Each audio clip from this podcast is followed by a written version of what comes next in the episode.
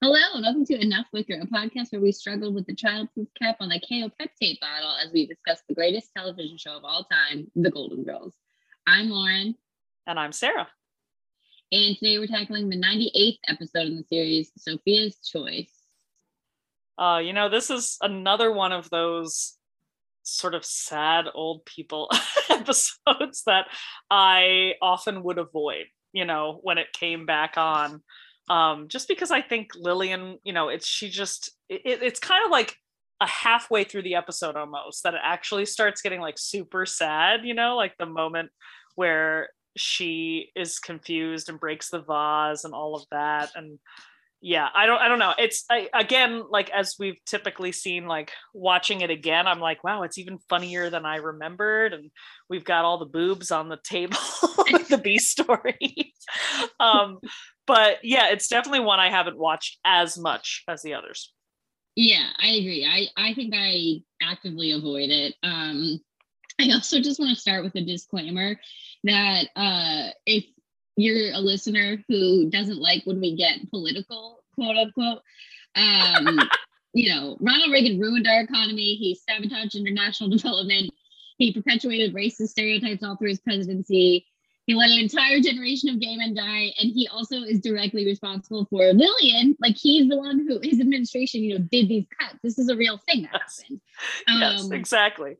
So anyway, if you don't like politics, yeah, I don't know what to tell you.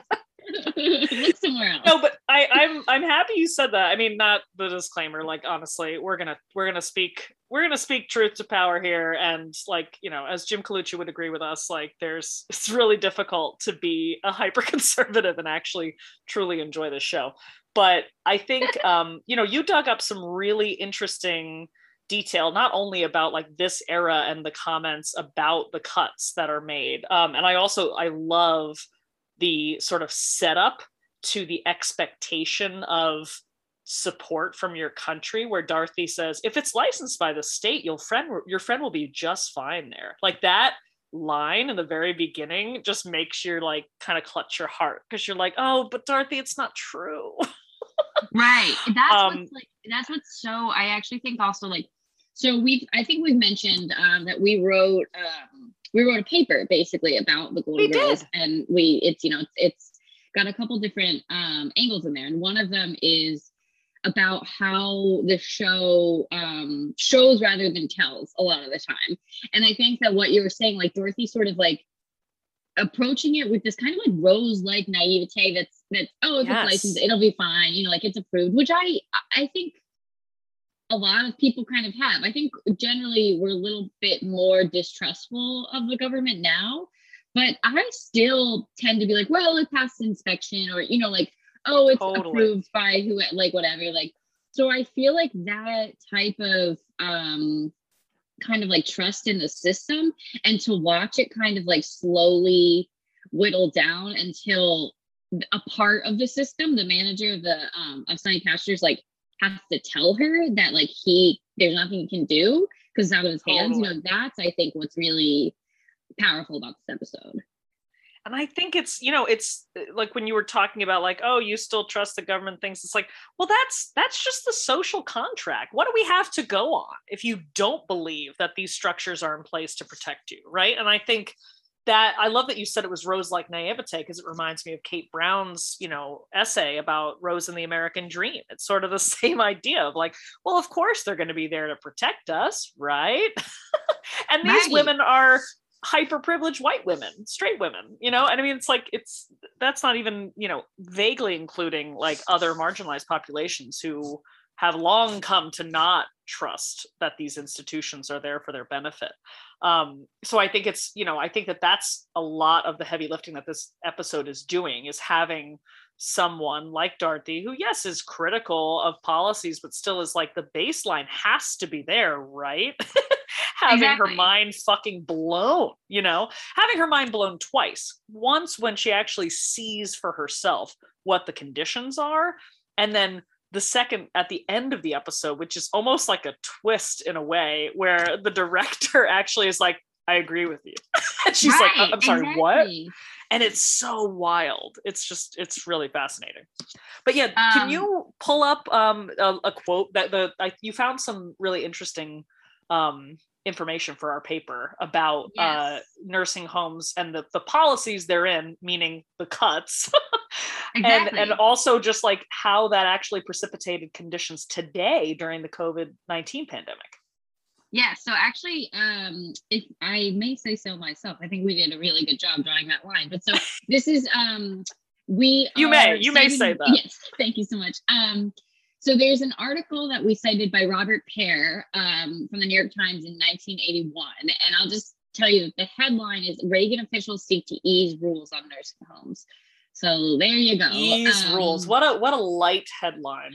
Right. Okay. And then um, so I'm just gonna start now quoting from our paper. Um, we say this episode, referring to this one, uh, while completely fictional, represented a very real situation for millions of Americans at the time, especially as the Reagan administration endorsed repealing standards such as the requirement that nursing homes must not employ people with communicable diseases in favor of slashing budgets.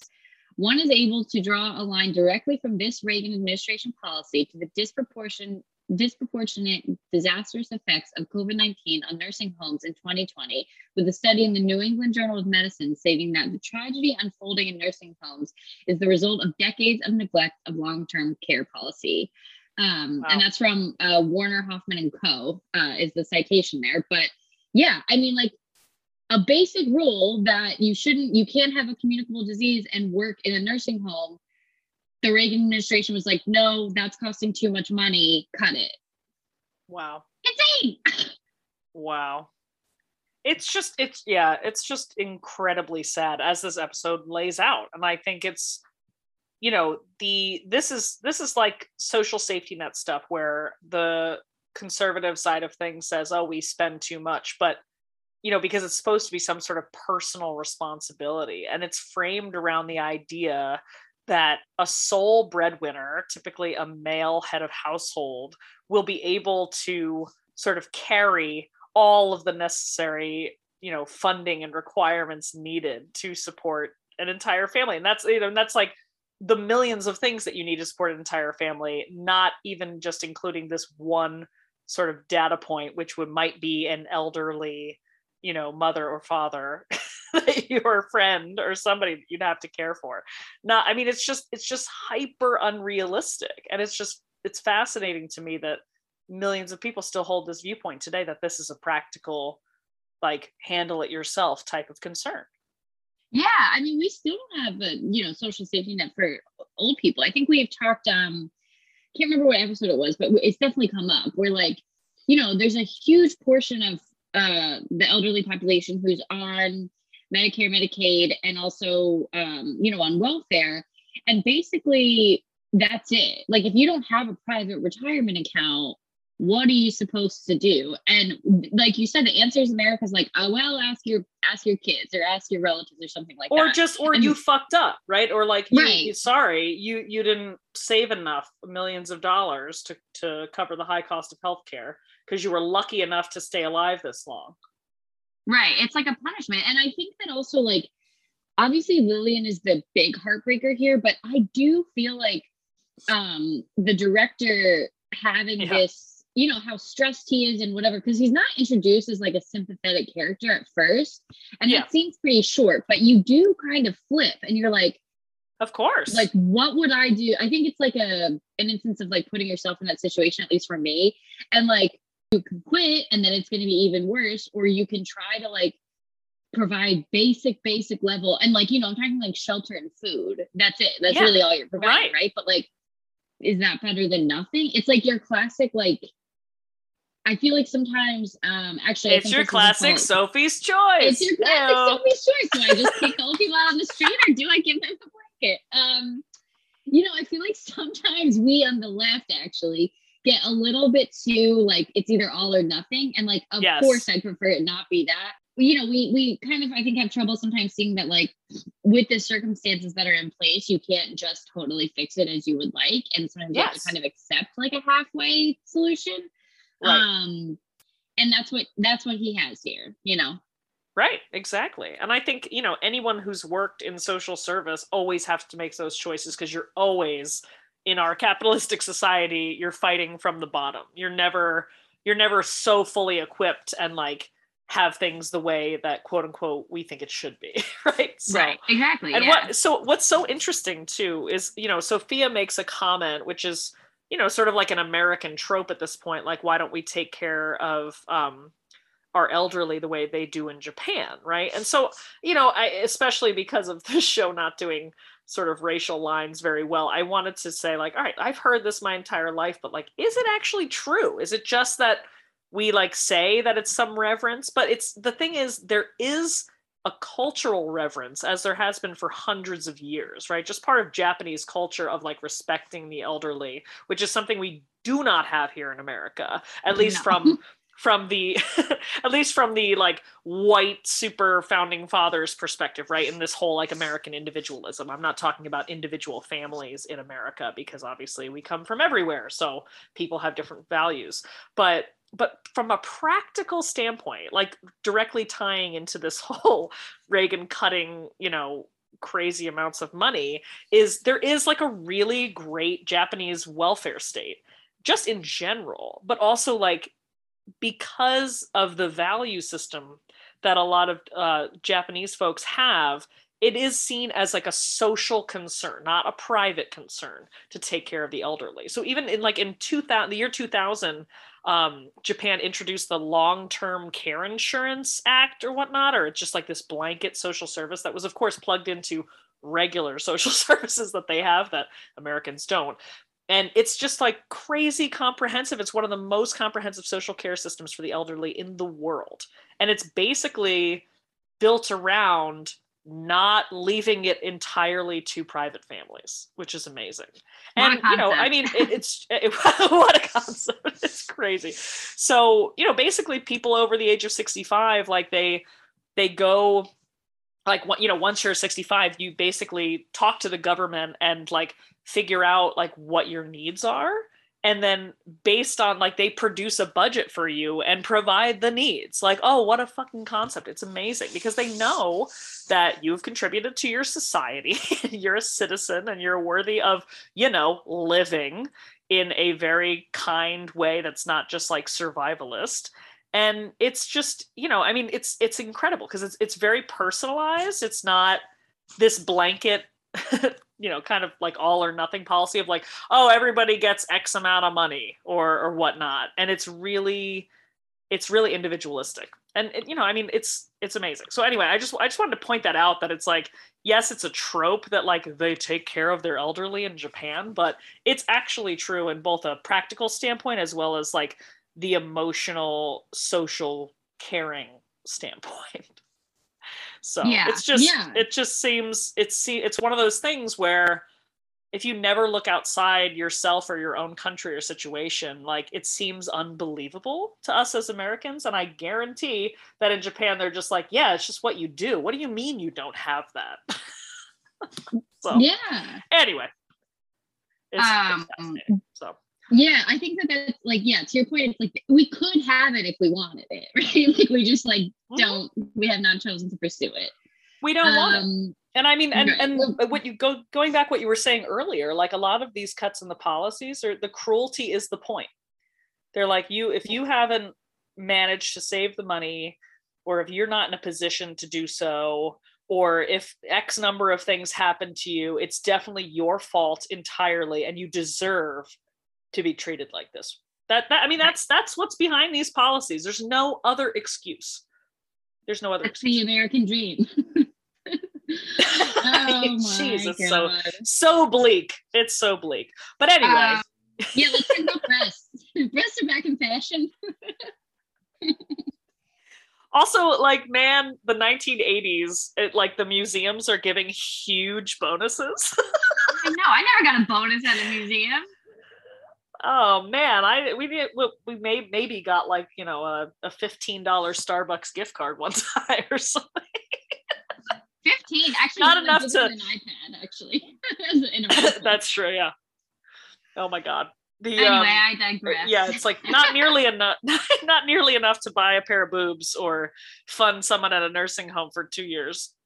Certainly not. And um, so you know, it comes out with like breast, back in fashion, which is interesting because the Oscars were a couple nights ago and nothing else happened. It was only a conversation about breasts, but everyone was tweeting yep. prior to uh, you know the very end um, about how many boobs there were. Like there was a lot of cleavage. There was a lot of like low. Um, Kristen Stewart was wearing. Even Kristen Stewart was wearing like a basically an open blazer.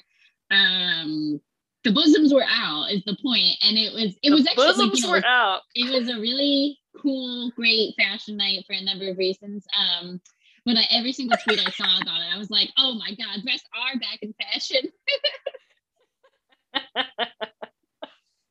I love you. Like, yeah, it was a really cool night. yeah. Moving on. I don't know why. I just really liked it. no other thoughts. I turned it off before the last hour, so I, I missed. Yes. so great. Um, um, yeah, it's funny. The the writers mention in, in the Jim Colucci book um, how like definitely a side story about boobs is like perfectly silly enough to balance you know the super heavy A story here. Um, which I think was a great choice because I mean, just like, why are there 17 sets of Hooters on the coffee table? I'm like, the, uh, you know, they follow you as you leave the room. Everything is just, it's really, it's good. It's like it makes you have a nice little belly laugh and a smirk on your face um, while you're dealing with some really heavy shit on the other side. Yeah, yeah, and also like you know, obviously the end is really. I want to talk about the end when we get to it because I think it's a yeah, yeah. You know, I think that Blanche is always she and she is she is selfish, but I think this is a real um like easy point of why she's not just like a bad person. Like she is in fact yeah. like very good person and she can see you know what it's it's mixed with like her own vanity being filled as like you're probably looking for Dr. Rosen's office, you know. Like, oh my god. That that is such a funny sketch, by the way. Like just the it's scene so that they paint with her just busting open throwing open her blouse. yeah. Oh my god, it's amazing. Um and also like it's okay, so, so so that's going on. Um Sophia Paul Hawkins is also uh when she tricks Rose into busting Lillian out, like so That's great. really good. It's like also like when um oh my god, what does she do? She comes back with like two of the wrong people, and Rose is just yeah. like doesn't know what to do. She, like, what is she? She can't get out of this like trickery. She feels like she needs to bring her. even even before the two people though, where they have the guy and the woman in the wheelchair, you're like, how is this Lillian? It's two people. Yeah. I, before that, like you said, you were Lillian. You think I'm here because I'm good at names? I, I mean, it was like it was such a like mm-hmm. sad note to hit about Alzheimer's and like the you know the affectation of folks that are in these nursing homes. But it was such a funny delivery. Like I literally laughed out loud. yes, you said you were Lillian. You're like, I I can't help it. I don't fucking know. was, I might be, really honestly. Good. I don't know. Yeah. Oh my God seriously. But the um so sophia in that whole scene i really i really like how you know, and this is totally in line with Sophia's um, personality. Is like I'm stopping at nothing for my friend. Like I don't yeah. care if it's illegal. I don't care. You know, I mean, it's funny because there's some Dorothy cleanup involved, right? Where she says after they bring Lillian home, she's like, "Well, I managed to call and like check her out for the weekend," right? Like she's Dorothy's like, right. "There are implications here, ma. like, come on." Yeah. So, but um, but it's but I still do admire the whole hilarious story. You know, here see about checking in mom, and then uh, you know, like 125 years old. All of that is oh so oh funny. God. It's a long, oh, involved, man. and somewhat sordid story. If you want to get a better picture, I suggest you read read the cassette of Chinatown. Which, oh my god, what a great reference, right? For your sister, your mother. Um, yeah. Oh my god, it's amazing. It's really every. It's it's really. I mean, that's that's a good deep cut joke, right? For people who have seen Chinatown. So I, it's it's really amazing. But um, yeah. The, then the whole like story she goes off on. Remember the main? She didn't. You know. I mean, all yeah. of that. It's just. It's it's so funny because again we've mentioned this before but you know as the seasons go on starting in this season and moving to the end of the series i think you know they they just get so punchy and weirder. Yeah. But there still is enough of a like grounding reality element to it you know? Um and i think her whole wacky story at the nursing home is grounded by like this line is like if that's not true my name isn't sophia pahawk just like it's really it's really great. I just it's magnificent. To that point um i think they also do a really good job in this one with interweaving the stories before the end too. Like i'm just thinking of when yes. lillian comes home and she's talking to blanche and she's like of course i had bigger breasts. It's like you oh know, oh my it's god just... it's such a great line. Almost as pretty as you. So when when she delivers that line Dorothy's face looking at Blanche, she has the fucking like shit eating smirk. It's so great because she's just like, what are you gonna say to that, Blanche? like, yeah. She knows it's so perfectly timed. it's unbelievable. Oh my god.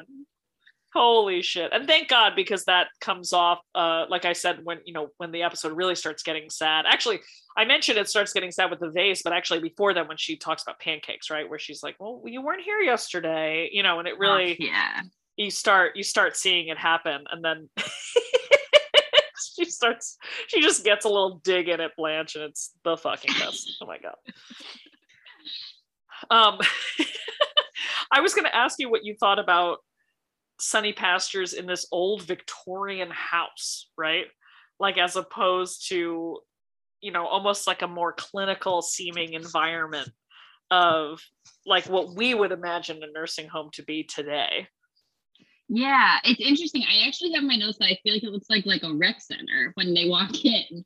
Um yeah, it's right? just like, you know, there's like one couch and like people like chatting over there. Um I guess I could see, I don't know, like I feel like actually where I grew up, there's a lot of businesses in these like Victorian looking houses. And I I wouldn't be surprised yeah. if there was like a senior center in there, a small one for sure. But I feel yeah. like um, you know, they probably weren't in a position, obviously weren't in a position to do anything, any type of like development work in there. Um, and so they probably yeah. just like had to take what they could get. Um, but it's also interesting because like I think that also this is the overarching message of the of the episode is like, you know, there's a million sunny pastures, and especially in Miami, where there's a million old people, um, probably honestly yeah. more than that million. Um, like yeah, they're sure. they're everywhere and they all kind of just like blend in, right? Like it's not like necessarily you could you know where like the strip of nursing homes is. Um that's fair, yeah. Which yeah, I feel like that's like sort of the thing. And uh, the other thing I want to say about Sunny Pastures is when they're all talking about it, and Blanche has this, um, she says there weren't any Sunny Pastures in the South, which is a very yeah. her thing to think and to say about like, you know, yeah. it's like the American South is a different place and we respect people. And yeah, it just doesn't make any sense. And in that same conversation, but her mother is in her mother is in right. a nursing home in the Mother's Day episode. Right. So at least yeah. it, it, happened later in life. anyway. But I guess also her mother's nursing home is like also, but like Blanche has money, right? So like her mother probably is in a nice Fair. nursing home. Um, right. But I just think also it speaks to like her lack of um or like her privilege basically you know like that i think that's often how yeah. people with money are like well we don't have that but it's like no you do you just don't have to use it um, and then she totally, also in that same totally. conversation tries to like steer away from the talk of all of them aging, which I think is interesting because I feel like that's just like a defense mechanism. Um, and they're all kind yeah. of handling the Lillian situation in a different way. Like Dorothy obviously feels really burdened, but like motivated to help. And Rose does too. And they all they all feel that way, but I think like their initial response to this like super, super negative, heavy thought is different and it's all very in line with their personalities. Yes. And I think Blanche kind of being like, oh yeah, we're all gonna get old. Like, how about that? Like, you know, how about some cheesecake or something like that? Like steering away is is also very in line with who she is. Absolutely. it's funny when you say that like how they're all handling it somewhat differently even though they all do want to help it like there's so many elements of this episode that remind me of other episodes right so like the end scene where it's like you know what happens when there's only one of us left which of course is always quoted that betty white says it and of course she was the last one left right and they're they're plotting you know to go to nursing home together it feels very first episode it feels very pilot where they're actually sort of like recommitting to each other, right? To sort of stay together through thick and thin.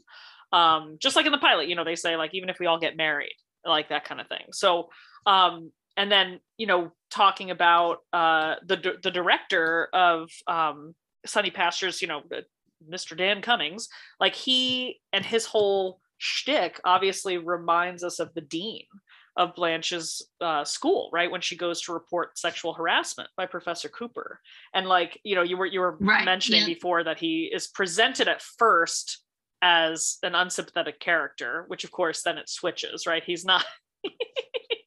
he's not a he's not a 7b kind of guy you know at the end of the, the shtick you're on you're right, on his team no. um but even also like the the Dorothy being worried about Sophia and sort of thinking ahead to the future of like we're lucky right now but like yes my mother's older and like she obviously already has been in a nursing home when she had a stroke and like there's all of those elements where like Dorothy is like handling a situation but in her mind it's a proxy for her own mother and her own relationship and then you know the whole idea of Blanche wanting plastic surgery and like being super vain and then having this realization that like she actually doesn't necessarily need it at this time to like bolster her feelings about it. I, there's just I I think what's interesting is like you know we all of these themes like they they do feel familiar, but it doesn't feel like this episode is some sort of repetition.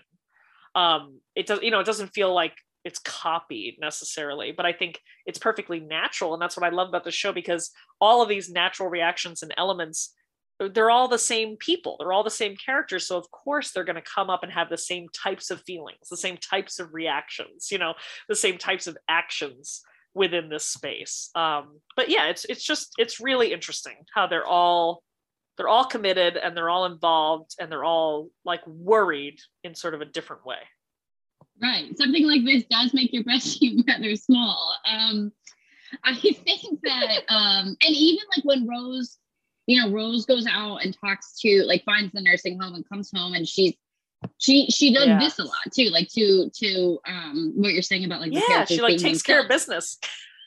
she takes care of business, but she always like seems to miss one little detail. And she comes in and she's like, I got it, you know, like it's whatever. And it's $150 a month. And obviously, you know, things are different, like inflation, whatever. But I do think like, you know, people can't afford $150 a month. And Dorothy's reaction, I think, is a little exactly. misplaced. I think it's angry about the situation, not angry at Rose. But correct, you know, yeah. she's like, who can who has that? Like nobody has that extra cash. Um, and then I think it's also, I just think it's so great when Blanche has this like epiphany of like, I do, like I have this money, like what am I? You know, it's it's basically found money. It's a bonus. Like she wasn't expecting it. She doesn't need it totally. to live. And I just think like I really want to highlight that we we and I think everybody sort of talks about Blanche being selfish, but she's not selfish. Period. Like she can see that this money is going to actually really help yeah. someone, and she'll feel good about doing it. But ultimately, it's like okay, so I can have plastic surgery that I don't even really, I'm not even 100% sure that I want. I just like recently just yeah. like, you know, she's older. Also, she should she could have gotten this earlier if she wanted to. I'm pro plastic surgery for the record if you want it, but like, you know, yeah. why now?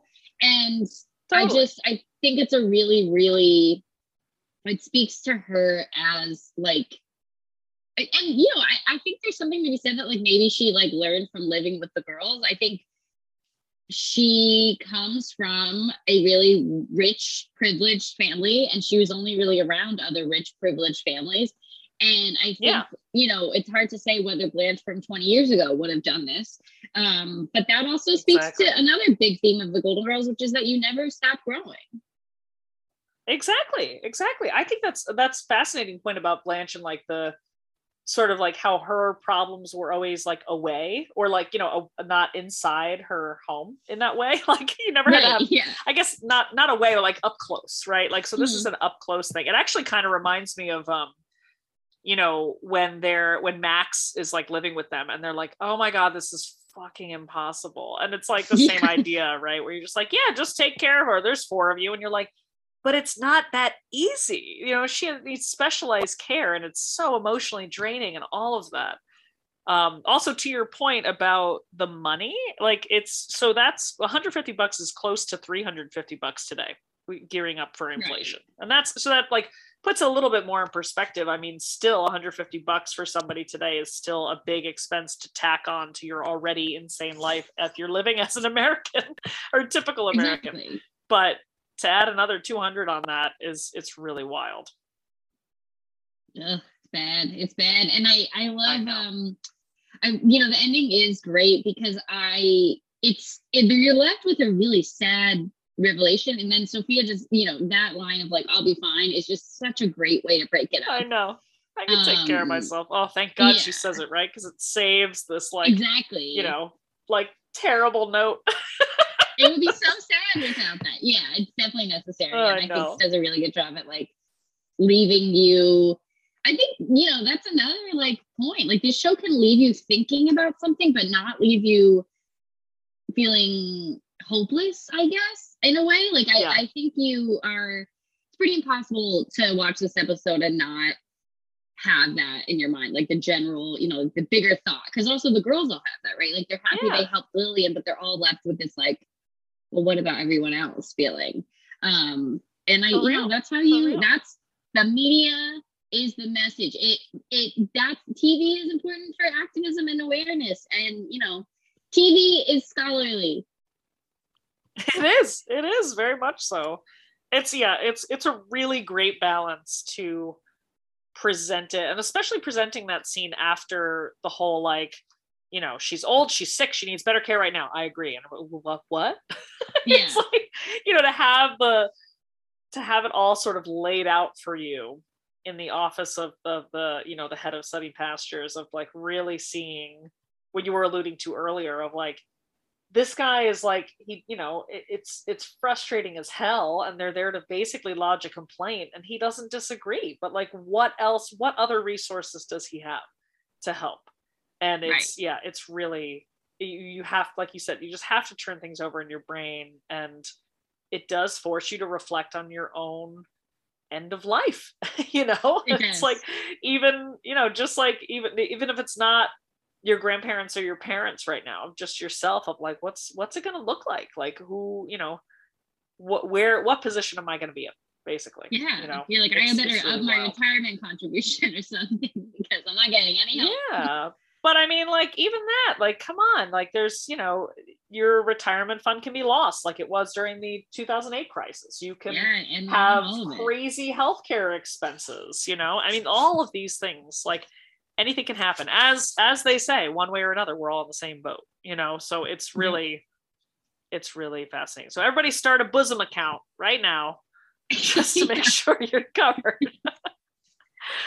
um I do want to talk about uh, a couple great funny lines. One of my favorites in this entire episode is the whole problems, problems, problems. The world's bringing me problems, and you are, we are the world. I love it. it's such a timely reference, but just delivered so coldly. the delivery and the cadence of this is just like it's like she's just responding to it, and I I feel like I have internalized that response in a way. Like I do think I'm often yeah. I feel like I deliver things responses in that exact cadence and it's from this. it's so great because it's if you like dissect it it's it's a funny reference it's punchy it's dry and sarcastic but it's also sort of like her being like sorry bud this is the reality like we're gonna add yeah. on to your shit so good. It's like preparing him. Um, I also love, you know, we keep getting more and more colorful Blanche stories of late, you know, but she does that whole long description in which she uses the term hoot owl, which just oh sounds God. like the most southern thing I've ever heard. Like a hoot owl. You're like, what? Are there other owls? I'm, I'm so confused. um, and then just again, speaking of like a cold finish, you know, it's like, no, he was sent up the river on a morals charge. oh my God. I know. It's so good oh my god. But also like i i looked up the true definition of a morals charge and it absolutely is like involving prostitution or potentially like soliciting uh, a kid under the age of 18 for like interesting. you know bad things. So really fucked up. But just you know just the twist of like delivering, you know, a, a, story that's supposed to be grounded in the present moment that has nothing to fucking do with anything. Yeah, I mean, it's not, I totally, yeah. uh, one show. Oh, but yeah, yeah, exactly. Um, but yeah, I, you know, it's, I always love revisiting any episode, but particularly the ones that I remember not watching a lot because there are you know a lot a lot more gems than i remembered. Um and and it really frames up those like serious situations in a new way. And as we always discuss with the show and you know as we wrote in our paper like the famous quote of like it's not the same river and it's not the same you. You never experience the show the same way twice. And being older now and having older parents and like thinking about you know retirement and you know end of care life stuff is it's much closer to me now than it was, you know, 15, 20 years ago, you know, when I was watching more of these reruns more regularly. So, um, yeah, it just, you know, as we said, it leaves you with something to think about. Yeah, for sure. Ooh, all right. All. Anything it. else? no, that's all. Nothing. Let's wrap it up. Let's wrap it up. Well, join us next time. We're going to discuss whirlybirds, jackhammers, windshield wipers, and Charlie horses. Take care.